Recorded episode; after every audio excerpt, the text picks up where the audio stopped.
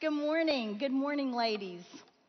I am so glad that you are here today. Welcome to Women in the Word. I want to say welcome um, to you as well, and I want to welcome those of you that are West Campus joining us. Thank you so much for being a part of this. I am Deb Haygood. I am part of the Women in the Word teaching team, along with Benita Jones, uh, Misty Denman, Amy Foster, Shelley Davis, and Lynn Kitchens. And we have been praying a lot this summer over Genesis and studying hard, and we appreciate your prayers. And um, if you think of us, uh, pray for us. Um, it is quite a joy and an honor to be here with you this morning. I am so glad to see all of your faces out there. And I was wondering how many of you have been to Women in the Word before? You've been to Women in the Word sometime in the past. Okay, very good. How many of you were here last spring when we studied Psalms? All right, thanks for coming back, you guys. Okay, and that leaves the rest of you. Raise your hand if this is your very first time ever to be at Women in the Word. Oh, goodness. Oh, my goodness, everywhere. Yes. Thank you so much for coming and being a part of this group. You know, it's always um, so much fun, the first day of Bible study, but there's so much information that you get, so much instruction, and maybe it seems kind of like a lot of rules that we give out. And some of you might be sitting there right now a little overwhelmed. In fact, you may be thinking, I got to get out of this place. This is just too much. So before you run out screaming, let me tell you this story. And it's a story about my granddaughter, Hallie. She's five years old and she started kindergarten last week. And the week before that, she went to school for this assessment that they do. Now, she goes to school in a public school um, just north of Houston. And my daughter, Rachel, was telling me this story. And so she was a little nervous. She didn't say anything, but I could tell she was a little nervous about Hallie going to this assessment. And so she called me afterwards. Um, and the reason Hallie is, she knows her letters and her numbers. She's a bright girl, but Hallie is a second born. She has a brother, Dylan, who is in second grade, who always likes to give us the answers. You could ask him as a little boy, what color is this? And he would tell you, what's this number? What's two plus two? What's your letters? He was glad to give you the answers. Hallie, not so much. You might point to a letter and say, what letter is this? And she may tell you, or she may begin to tell you a story about something else, or break into Let It Go by Frozen. You never know. So my daughter was kind of a little um, nervous, but she took Callie up there and she arrived at the appointed time. There were five other kindergartners, and they uh, went off with the teacher for the assessment. And about 20 minutes later, they come back walking down the hall, and they all have a picture in their hand. And they are lined up behind the teacher, one after another, in a straight line. And then there's Hallie at the back. And she's a little bit off to the side and she's lagging behind. And all of a sudden she begins to skip and to twirl down the hall with her picture. And when she gets to her mom, she does a big twirl and with a flourish hands her picture. And my daughter quickly says, And mom, her picture was better than anyone's. My daughter is a firstborn, so she wanted to get this right. Anyway, I laughed and I said, Hallie is going to be okay. She's going to do just fine in kindergarten. She may do it a little differently, but she's going to be okay. And I want you to know today if you're feeling like we're lined up in a really straight line and you feel like kind of skipping and twirling, that's okay. We want you to come to Bible study. We want you to be here. We need you here. If you wake up one day and you're late and you know you're not going to be on time, that's okay. Come on to Bible study. Come on late. And if you don't have your questions totally finished, that's okay. Come on to Bible study. We want you here. And let me say something um, about your homework questions. Those are for you. Those are for you. We write those questions for your benefit. We want you, as you study God's Word, as you study the scriptures that we're looking at, we want you to have something to help you kind of go through it. And so those questions help you ask, as you're studying the scripture, what is this saying? What is this saying? And what does God want us to want me to know about this? What does it mean? And then how am I going to respond to what I learn? What is my response? You know, the Bible is not like any other book. The Bible has God as its author. The Bible is God's story. It's His story of love for mankind, for you, and for me. The Bible is God's revelation. God revealing to people just like you and me, men and women uh, created in God's image. God wants us to know who, how He works and what's going on in this world that we find ourselves. And as God reveals all this, He draws us in by invitation and by command to be a part of this, to participate in His work. We're not outsiders, we're insiders, and we're to be a part of all that's going on. God establishing His love and His justice in the world today. That's why we study the Bible, to know God. When we know God, then we are drawn closer to Him. We love Him more. We're able to serve Him better. We um, find that obeying Him is easier. We want to know God. God's Word becomes part of us and it changes us. We want God's Word to be so exciting for you this semester that you want to study it that it's your desire to study it, that it brings you great pleasure and great joy when you study it. You know, the psalmist in Psalm 119 understood this. This is how he felt. And on your verse sheet, um, you'll always have an extra verse sheet. These are verses outside of what we're um, studying. Psalm 119, here's what he says in 111 Your testimonies are my heritage forever, for they are the joy of my heart. In 77, he says, For your law is my delight. And 103 says, How sweet are your words to my taste, sweeter than honey to my mouth. That is what we want you to feel like when you read God's word, that you are drawn to read it, not because you have to, not because you think that's what somebody says you should do, but because it is your great desire. It brings you pleasure and delight and joy. If you don't feel um, like that about the Word of God right now, it's my prayer that at the end of this semester, the Word of God will bring you great pleasure and great joy. This semester, we're going to look at the first 11 chapters of Genesis. And um, Genesis is a big book, and it really can be broken down into two parts. The first 11 chapters, they talk about the human race, creation. And then chapters 12 through 50 to the end, we see that uh, the scope is kind of narrowed down and to the Hebrew race. And we see God select Abraham, and he begins to work through Abraham and his family and his descendants to carry out his plan and his program. Genesis is a great place to begin this Bible study because Genesis is the first book of the Bible. It gives us the foundation we need to study the rest of the Bible. So before we start looking at Genesis today, I wanted to just kind of talk a little bit few minutes um, about how the Bible is structured. Um, and if you've heard this before, just kind of think your own thoughts and doze off a minute, but I think it's really important to see that the Bible is one book, that it has structure to it. It's not just a bunch of random books put together, it's God's story all the way through. And so bear with me um, as I go through this quick overview of the Bible. And I've also given you a chart that you might want to keep that has the divisions and books of the Bible. And so you might look at that as we go through, through this. The Bible, we've already said, is the story of God's love for mankind. It's one book, but it's made up of 66 books, and they're written by 40 different authors. But every author um, is led by the Holy Spirit. So that's why we say God is the author of the Bible. And we read this in 2 Peter 1 on your verse sheet 20 says this Knowing this, first of all, that no prophecy of Scripture comes from someone's own interpretation. For no prophecy was ever produced by the will of man, but men spoke from God as they were carried along by the Holy Spirit. And then in 2 Timothy 3:16, Paul tells us this, all scripture is breathed out by God. All scripture is breathed out by God. That's why we say the Bible originates with God.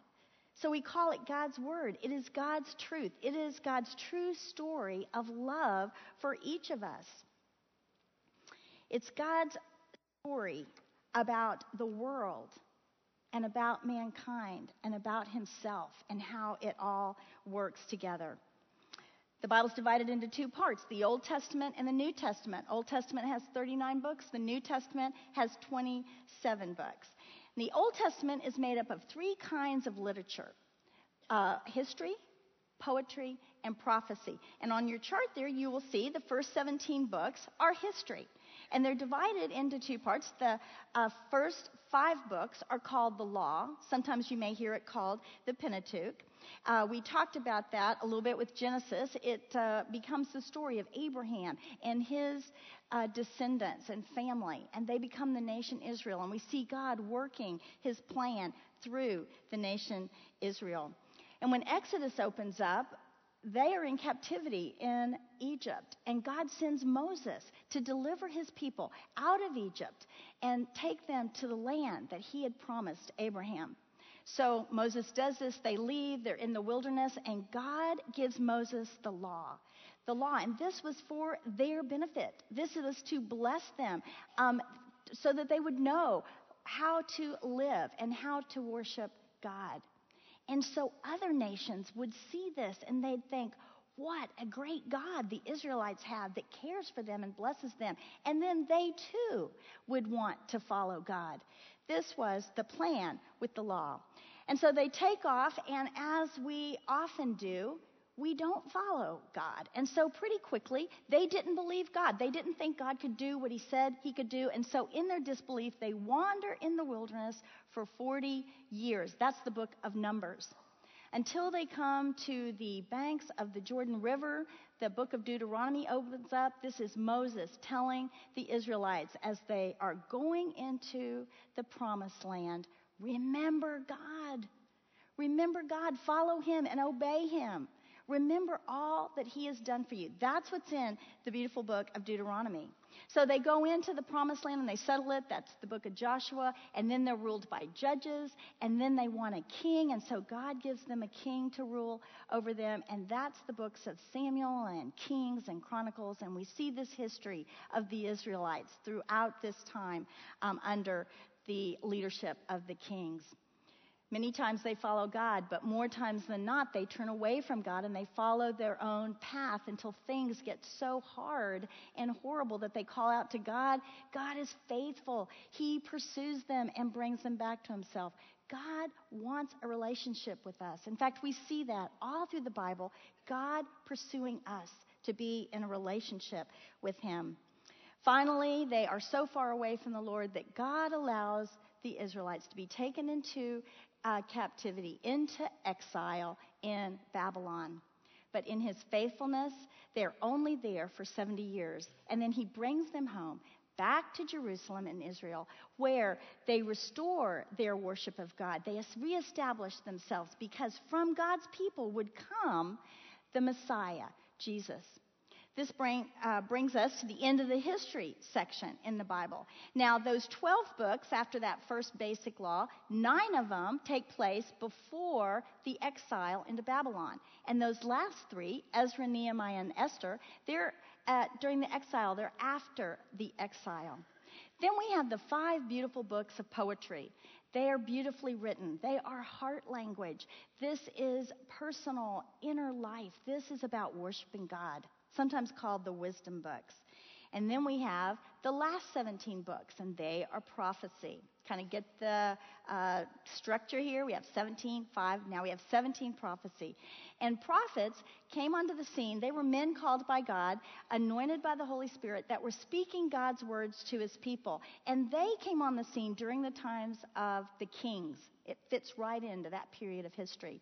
And they would call the people back to God and remind them God loves you. He wants to bless you. Obey Him and follow Him. We have the first five books.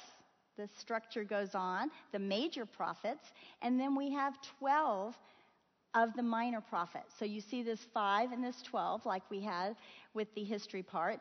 And the cool thing is, cool cool for me cuz I'm this like little Bible nerd, but the first 9 of those minor prophets are before the exile. And the last three are after the exile. Just like the history part.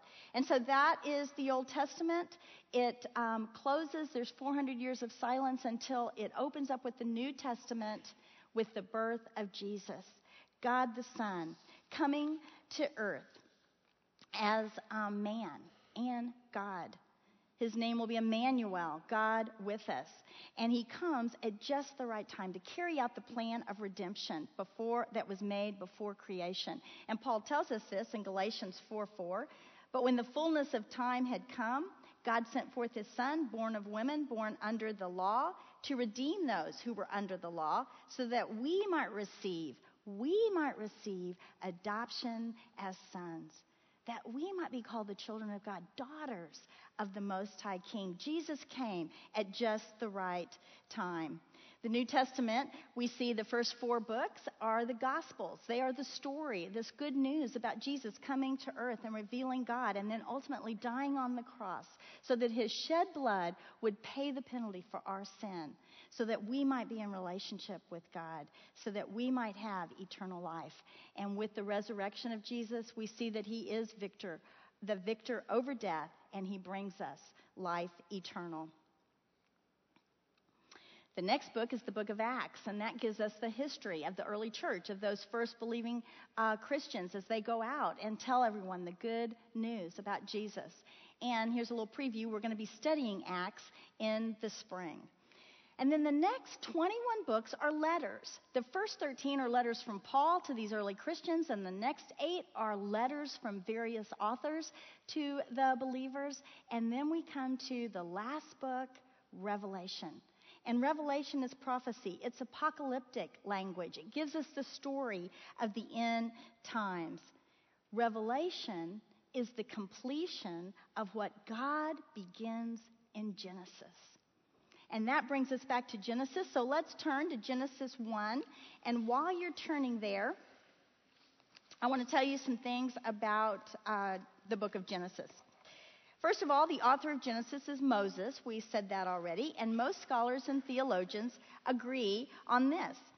Um, Jesus thought that Moses was the author, and we know that from Luke 24 44. This is Jesus speaking to the disciples after the resurrection, and he says this these are my words that I spoke to you while I was still with you, that everything written about me in the law of Moses and the prophets and the Psalms must be fulfilled. Did you catch that law of Moses? We just said that those first five books um, are called the law, the law of Moses. Jesus is saying Moses wrote Genesis. And the message of Genesis is this God desires to bring glory to himself by blessing mankind by blessing human beings. Okay, and I just want to say here, whenever I say man, mankind, I know some of you uh, younger people, I, I'm talking about human beings. I'm talking about people, okay? But it's, that's just who I, how old I am. I'll be saying mankind and man. I mean people. Just put that in there.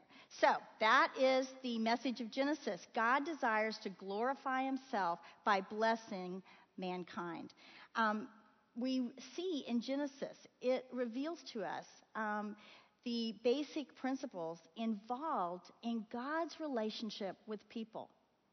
In fact, uh, Dr. Constable says this In Genesis, we learn that people can enjoy a personal relationship with God and thereby realize their own fulfillment as human beings only through obedience to God and trusting in God. So we have the two basic concepts of Genesis, and that is faith and obedience. Maybe you might say those two little words, trust and obey. Do you remember that song that we used to sing? Um, sometimes we still do. It says, Trust and obey, for there's no other way to be happy in Jesus but to trust and obey. Those are the two concepts. And I like to say it like this believe God and walk with Him. One time, Billy Graham said that faith is taking God at His word. It's taking God at His word. It's believing God. It's believing God is who He says He is and believing His word. Believe God and walk with Him. That is the path to fulfillment and blessing. And it comes to us by believing God and walking with Him. And isn't that what we all want? A fulfilled and abundant life. Believe God and walk with Him. And all through the first 11 chapters of Genesis, we're going to see that everyone has a choice to make. They have to either follow God and obey Him, or they reject God and they turn away from Him. And we see this very clearly in these books. Everyone has that choice that we're going to uh, meet. It's the faithful and the unfaithful. And we're going to see the blessings that come to the faithful, and we're going to see the um, consequences that come to the unfaithful. What is the purpose of Genesis? To encourage the reader to believe in God and to walk with Him, to trust God and obey. Trust God and obey. Originally, the audience would have been the Israelites in the wilderness as they uh, walked with Moses, um, but today we are the audience. Genesis means beginning, and the beginnings of everything significant are seen in these first 11 chapters. The beginnings of everything significant. It all starts in Genesis the creation of the heavens and the earth, the beginning of life, of man and woman, the human race. It's the beginning of marriage and family and languages. It's the beginning of technology and even arts and crafts, we're going to see in this. It's the beginning of redemption and the beginning of the concept of covenant, God making an agreement with man. We also see sin come into the world, bringing judgment and corruption and violence and destruction. In chapters 1 through 11 of Genesis, we learn the foundational truths about God. God is the main character in these 11 chapters. This is his true story. This is about God. God makes man and woman in his image and he gives them purpose. He walks with them. He's created this beautiful world uh, and for, for them to live in. It's paradise. And we see God's great love in this. And after Adam and Eve sin, they uh, disobey God. We see God's plan to restore mankind, to restore human beings to a place of friendship and relationship with Him once again. In fact, that's what we see all through the Bible God pursuing people. This is foundational stuff, the basic foundational truths.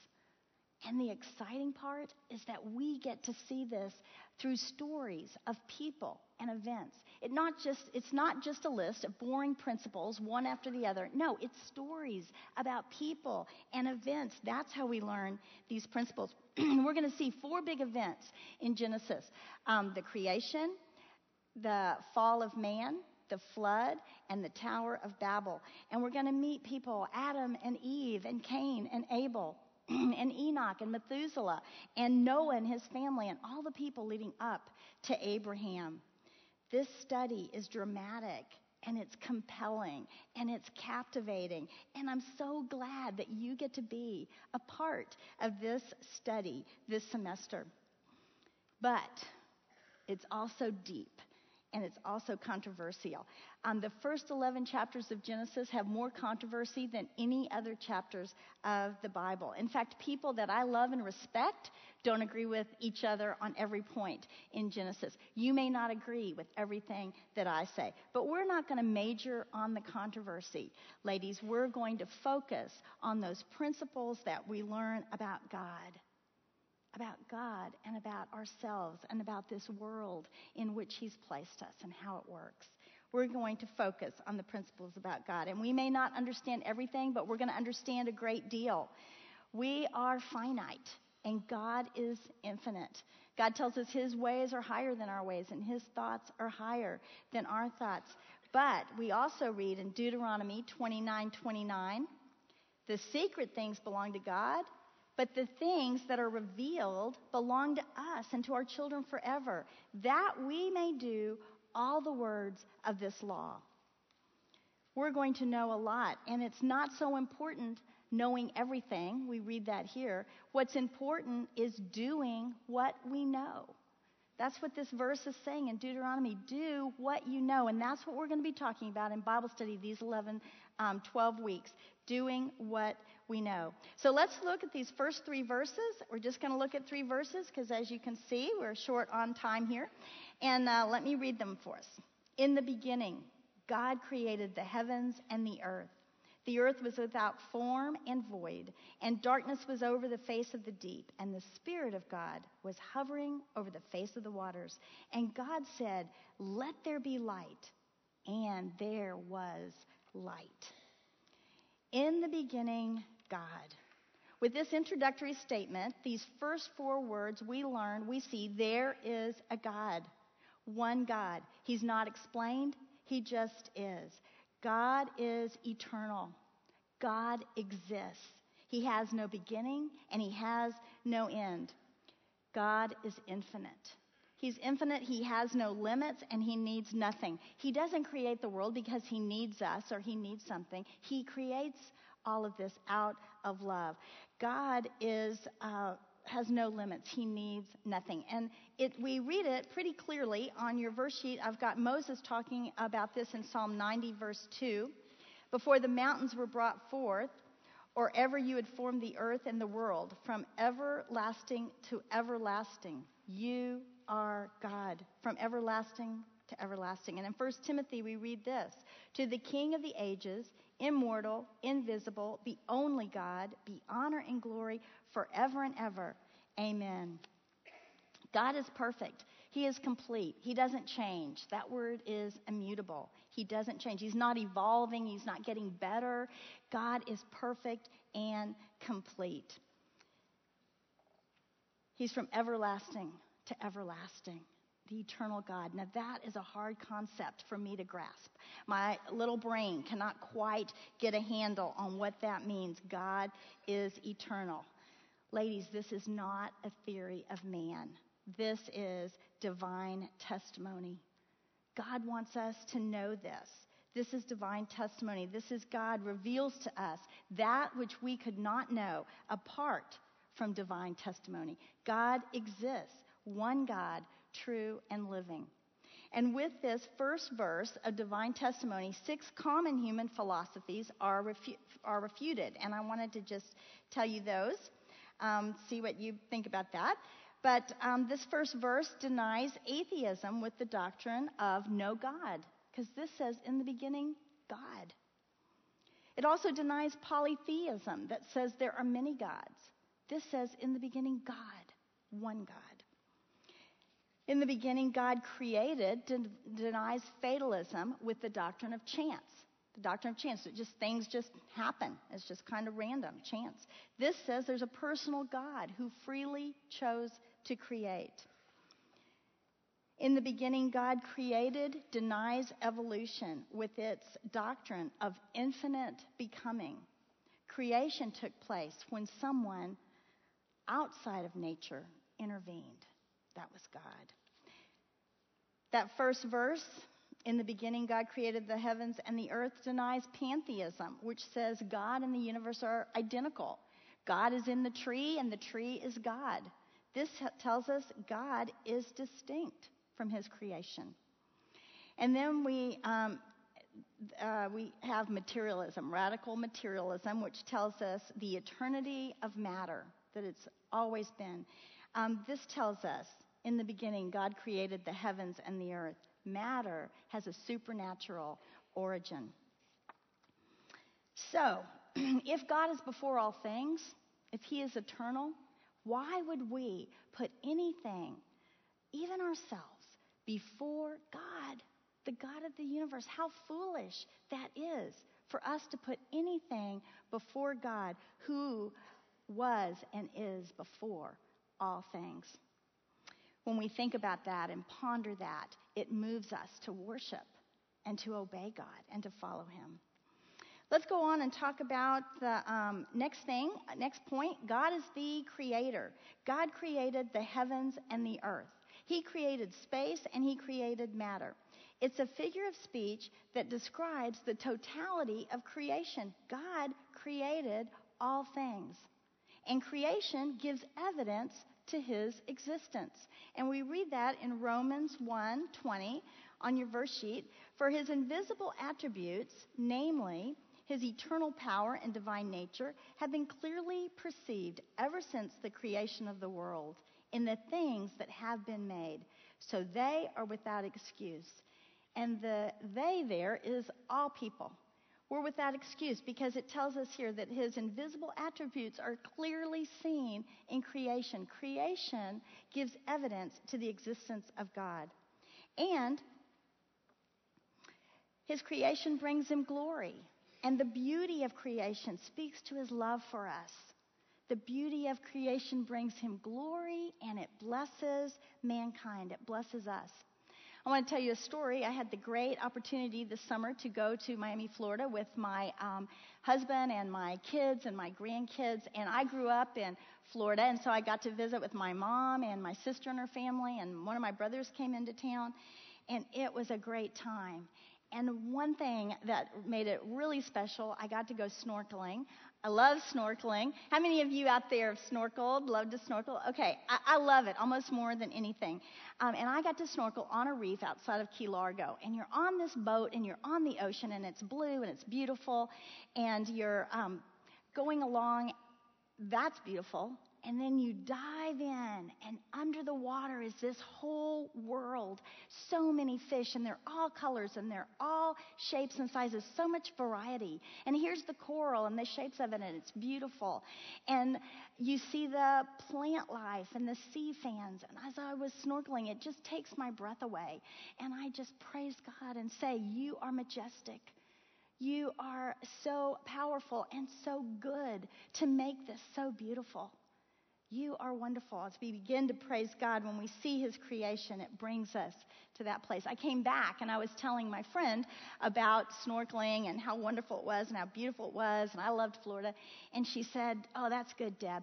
But have you seen the sunsets in Fort Worth? Have you looked at the sky? I'm looking down, she's looking up. Have you seen the clouds and the sunsets? And I began to look these last few weeks at the sunsets in Fort Worth. They're beautiful. These big clouds, and you see that orange, and it turns to pink and purple until that dark blue. The sunsets have been beautiful, and every night they're different. God blesses us with His creation. I want us to look real quickly here a little bit more whoops, I closed it at verse uh, 2.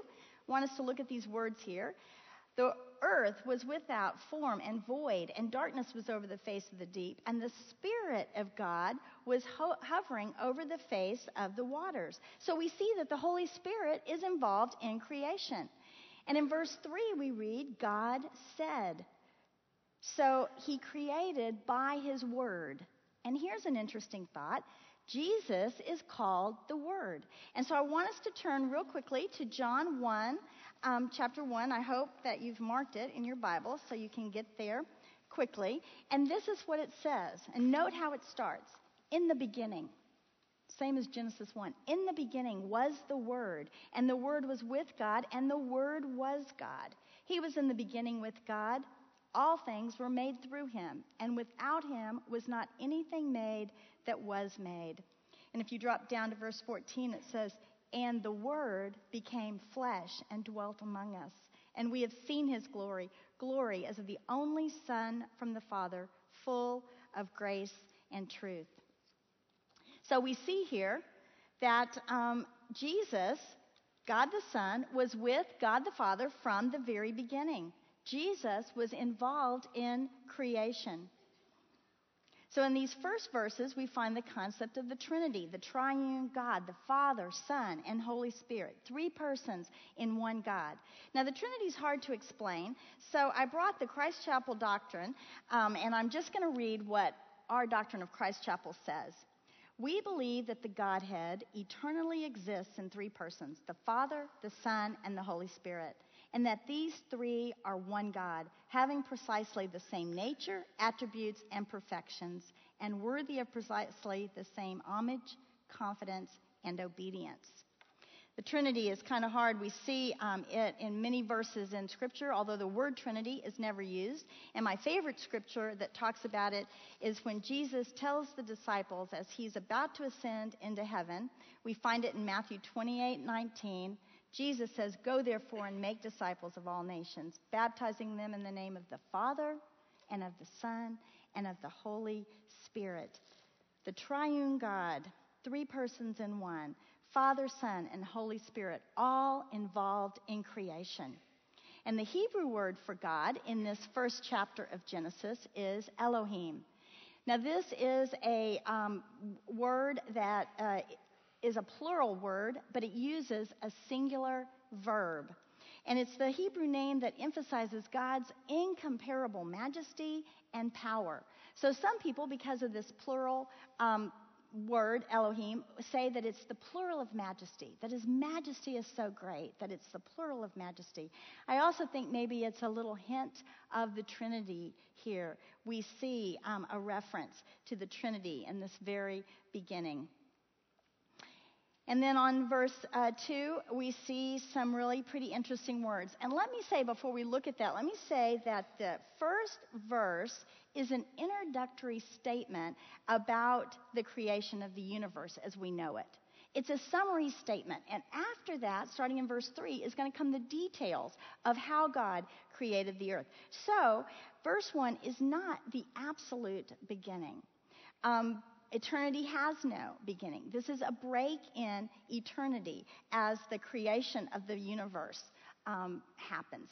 And some people, because of this, think this is one theory that the creation of angels and the rebellion of Satan and God's judgment against Satan all happened before this beginning of creation of our universe, that it preceded this. That's one theory, um, and they also will say that the words formless and void always represent chaos and judgment. So maybe this is how things were because of God's judgment against Satan. It's one theory, but um, I kind of think it makes sense because in Job, it talks about uh, the angels singing at creation. Now, I have it on your verse sheet, Job 38. Job has been questioning God, and God uh, answers Job with this Where were you when I laid the earth's foundations? while the morning stars sang together and all the angels shouted for joy. So it would seem maybe that the angels were created before the beginning creation of the universe as we know it, and that it was formless and void because of the judgment of Satan. Um, that's a theory. Um, I think the important thing for us to really focus on this morning is how were things, what was it like when God began to create the heavens and the earth. And so we see that word formless or without form, without shape. And we see the word void, which means empty, shapeless and empty. And there was darkness. You know, this doesn't look good. It's not a pretty picture. In fact, it's kind of a little scary to me sounding when I read it. It seems a little sad. And then what we read in the rest of chapter 1 is God taking this, creating the earth and the heavens, and he gives the earth shape and he fills it with life and with life abundant. And it's fertile and fruitful. And God creates light. This creation, this work of God, this picture of creation shows us a redeeming God. We see God's love as he brings beauty, as he brings fruitful life and light out of this dark, shapeless emptiness. And isn't that what God does with our lives? Things are a mess, empty, dark, chaotic, and God comes and He changes that. He redeems us through Jesus Christ and He seals us with the Holy Spirit and He gives us purpose and our lives become fruitful. And we know this is God's work within us because we know what we were like apart from God. And the last thing I want us to look here is for in verse 3 and God said, Let there be light, and there was light. God is powerful. God spoke a word, and it came to be. God's word is powerful. One theologian said the Big Bang was really the voice of God. And I loved that. It was really the voice of God. Did he shout it? or just a whisper. I cannot even imagine what it was like. But Psalm 33 9 tells us this For he spoke, and it came to be. He commanded, and it stood firm. God's word is powerful, and God's written word is powerful as well. And the last verse I'm going to read here is Hebrews 4:12. It says, "For the word of God is living and active, sharper than any two-edged sword, piercing to the division of soul and of spirit, of joints and of marrow, and discerning the thoughts and intentions of the heart." God's word is powerful. It's powerful in our lives today. It changes us. So, what are you going to remember today as you walk out of here? You have heard so much. We've talked about so many things.